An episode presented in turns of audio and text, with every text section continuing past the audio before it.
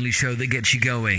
This is Drive Time. So, Spain announced legislation suggest, suggesting that women and anyone with a uterus may be able to take time off from work for period pain. And uh, gaming platform as well announced it in late April that it would allow employees menstrual leave. But are we likely to see the legislation taking effect in South Africa? So, joining me on the line now is Candice Chirwa, better known as Minister of Menstruation, who is a South African-based menstruation activist, a speaker, and an academic working towards stigmatizing menstruation while also lobbying for an end to period poverty in South Africa. Candice, good afternoon to you and uh, welcome to IFM and welcome to Drive Time. Uh, thank you so much for having me and thank you to the listeners. So, why three days menstrual leave every month for women?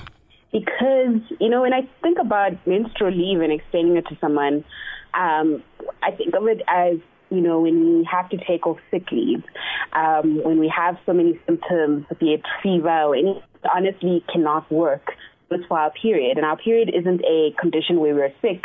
It's more of a biological function that speaks to our fertility, but also speaks to us being as human beings.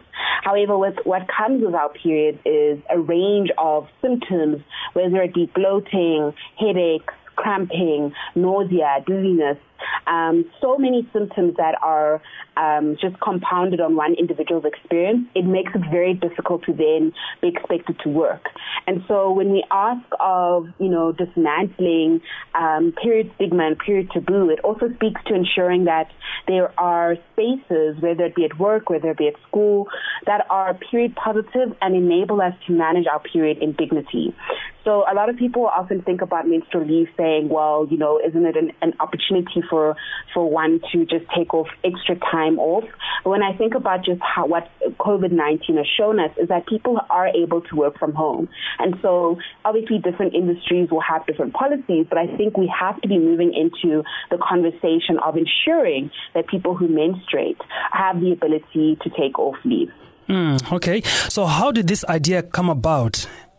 Well, this idea has long existed since the 1920s. Um, so yes, Spain has been a country that has gained a lot of attention, but the first country that did it in the 1920s was Japan, followed by Taiwan, followed by um, India, and there are other African countries in particular, being Zambia, um, you know, that have an opportunity for menstruators to take two days off when they're menstruating. So this has been a policy or a, a, phenomenon that has existed. It's just now that we are a little bit more in progressive um, times, people are now starting to think about ensuring that all of the employees that work are, are working in conditions that value them. And that also speaks to, you know, something that is a part of them being their period.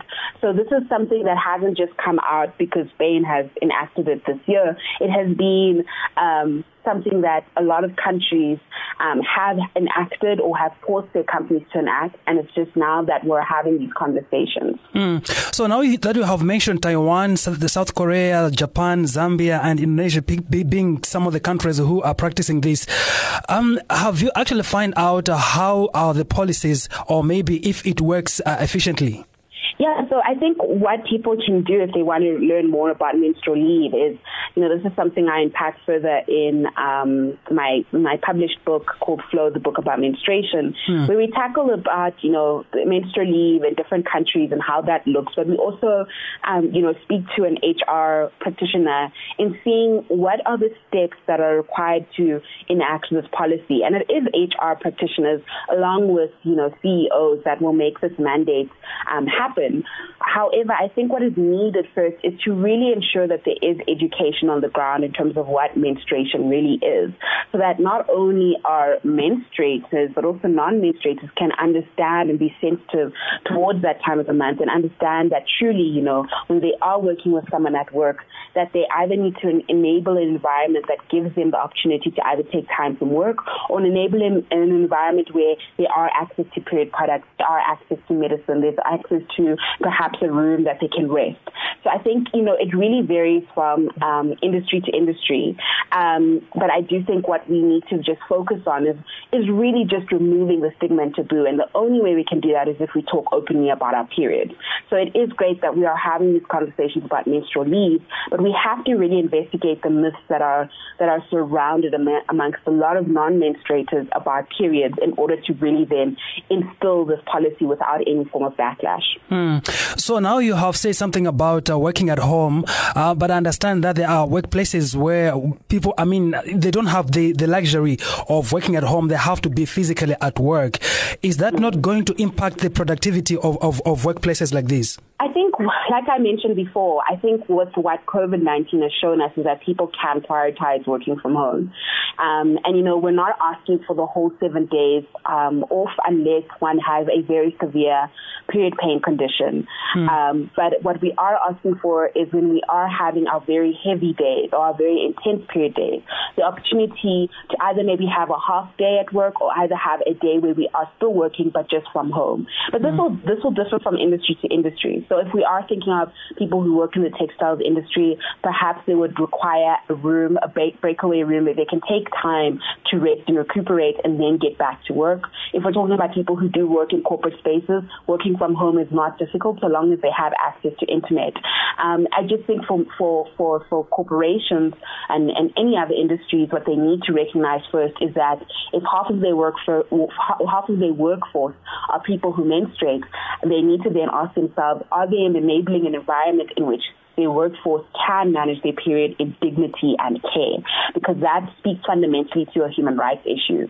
Everyone mm. has the right to work um, in, in, a, in, a, in a capacity that doesn't affect their health, doesn't affect them, um, you know, mentally and emotionally, but also the standard, um, the, ad- the standards of in those work environments need to be adequate. So when we think about menstruators who require water, require toilet, require dustbin, require painkillers. Are these things being met hmm. in um, in in workplaces? And this is something that I think a lot of um, employers need to investigate. Hmm. So, how far are you with this project uh, in terms of um, proposing it to the Department of Labor, and what are they saying? Well, I know that the Department of Labor has mentioned you know, drafting this into policy. Um, but I think first and foremost, we we require a holistic approach in addressing um, period poverty. It can't just be the Department of Labor that focuses on this. We need, um, you know, the Department of Health. We need the Department of Sanitation. We need the Department of Education, um, focusing on how we um, tackle period poverty, right? But I do think what is really great to see is that there are employers who run their own organizations that have spoken about, you know, enacting this policy. They're not waiting for government to put it into writing, but they themselves are enacting this policy and creating a safe environment where people can feel comfortable in saying I'm taking leave off because I'm menstruating or there's access to period products. So I think what's really great and encouraging to see is that people are aware that um, menstrual leave is is a viable thing and that they can set that set that tune without without government help. Mm. Actually, last week uh, when I when I when I posted this on our WhatsApp line here on radio, um, many people responded uh, like positively, saying that we really need this leave.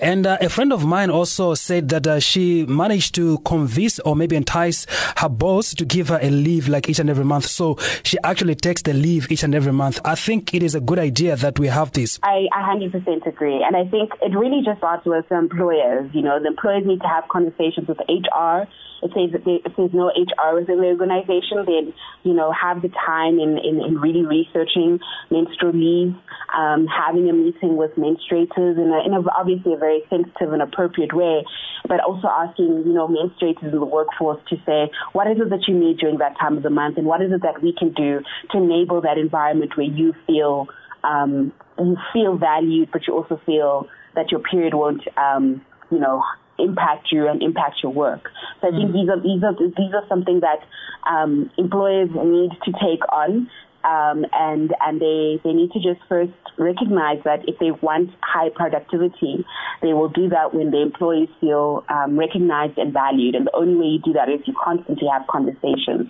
mm. um, and in, enable that environment. Mm. Yeah. So now, in the world fighting for gender equality and uh, patriarchy, don't you think menstrual leave will actually uh, create some conflicts because many men will come out and be like, okay, I'm asking questions or maybe and some unnecessary questions like, um, how do you know uh, that uh, th- this person here, you know, like is really um, having severe pains or maybe and all those kind of questions?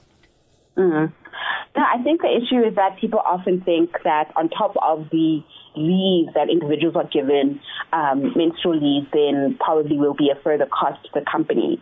Um, and I think what's, what's important to realize is that you know, not every menstruator bleeds the same. So there are some people who are lucky enough to not experience any form of period symptoms, whereas there are, whereas there are other people who will in- experience the most severe symptoms, right? Mm. And I think if companies will then enact a policy to say, based on a sick note or based on your note from your gynecologist showing that, you know, you do need at least a day or two off on your period, we will then enact menstrual leave. That is a, st- a right step in the direction. Mm. It's hmm. not to say that, um, you know, it gives people the opportunity to just take extra days off and, and not go to work. It really is just to recognize that at the end of the day, these are human beings who have no control over natural biological function. And so the least that companies can do is create an environment that enables a safe, period positive workspace mm. rather than just looking down and perpetuating, um, you know, the period stigma taboo, which is a further instrument of the patriarchy. Mm. So, you know, I had a, a very, a very um, interesting conversation around this.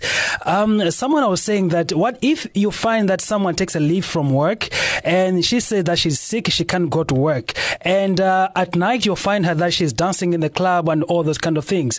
What could happen in that case? Um, well, I think I don't, you know, I can't really speak on lived menstruative experiences, mm. but I do think what's important to recognize is that when we do experience hormonal fluctuations, we will have certain days off um, where we won't be able to get out of bed, we won't be able to, um, you know, think or just do anything.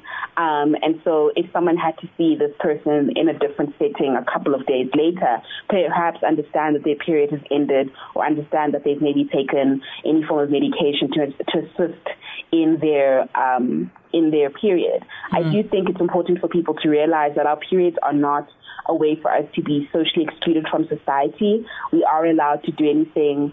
Um, we are allowed to do whatever we want when we're on our period, um, especially when it, it, speaks to going out, to speak, going speaks to social issues, social activities. Hmm. But I do think when it comes to the workplace, um, we are asking then just to say menstrual leave should be given as an option to those who have severe period conditions mm. um, to then be given the opportunity to either work from home or to be given the opportunity to work in a space that allows them to still be productive but still take care of their period at the same time. Mm. Candice, can we talk about your book a little bit here now? Because uh, you said that uh, there's, uh, there's uh, more information in the book. Um, how can one get it and uh, maybe just a little bit ab- about it? Um, sure. So Flow, the book about menstruation, is a um, co-authored book with myself and other um, menstrual other menstrual activists and menstruators. Um, and you know, the whole idea of the book was to really ensure that people understand exactly what periods are, but the impact that periods have on us, not only psychologically, but also um, you know politically. You know, um, there's often conversations that we're having like these ones now, mm-hmm. where we talk about menstrual rights as a human right and the book covers those issues. But it also covers a lot of issues about how men in particular who don't menstruate can be great menstrual allies to their partners, as a husband, as a father. Um, and, and I think that the book really is just a, a great informative and empowering guide for anyone who wants to learn about periods. Hmm. So people can find the book um, on exclusive books. Um, they can either order it online. Um, you can find it at anywhere of your bookstores, or you're more than welcome to um, send a, a, a, DM to myself or any other of the authors that are on the book, just to ask whether you know the, the, the book is available, and we'll just check with the publisher. But Exclusive Books is the the, the main um, bookstore where one can find the book easy. Beautiful. Okay, so lastly, I just want to know about uh, because I understand um, many uh, the people who needs to understand more about this are male employers. So, is there any campaign that is being done uh, to educate men around this? Yeah, I mean, I think that's why the Minister of Menstruation exists, um, but also the work of other menstrual activists um, should not be disregarded. There are a lot of people on the ground that are working to ensure that not only the, the young girl, but also the young um, the, the young girl child, but also the young boy child is being educated around menstrual health. But I also think when we speak about menstruation to adult men, you know, the responsibility is on them to really learn about it. You know, if they find themselves in relationships with people who menstruate, mm-hmm. they, they really need to go um, and take the task and say, you know I, I see that my, my partner every month complains about this thing. I'm not going to ignore them. I'd rather just take up um, the responsibility and asking them mm-hmm. if there's anything I can do to help. Um, you know, and there's, there's, there's a lot of information that I share, especially in terms of content that is very easy um, you know, on my Instagram where men can learn about how it is that they can assist during that time of the month. But again, Flow, the book about menstruation, also speaks to how men can be great um, allies for is not only their partners, but to workmates in the in the workspace. So, yeah, men have a social responsibility, but we obviously have to mandate um, and prioritize the fact that young boys should not be excluded from the conversation about puberty, sexual ed, and um, menstrual health. And I think for me, that's always been a priority with our workshops that, you know, yeah, the, the, be it a boy, be it a girl, whoever, however they identify, should be um, included in our workshops. Beautiful. All right. Candice, thanks so much for, for your time. And uh, I believe that we're going to be in touch again when, uh, I mean, to hear the proceedings of these uh, uh campaigns that, that you're having. Thank you so much. I really appreciate being on this platform and I'm really glad to be sharing knowledge around menstrual health. The only way we can end the period stigma is if we talk openly about our period. Beautiful. And that was a Candice Chirwa, better known as Minister of Menstruation, who is a South African based menstruation activist, speaker, and academic working towards destigmatizing menstruation while also lobbying for an end to period poverty in South Africa. The only show that gets you going. This is Drive Time.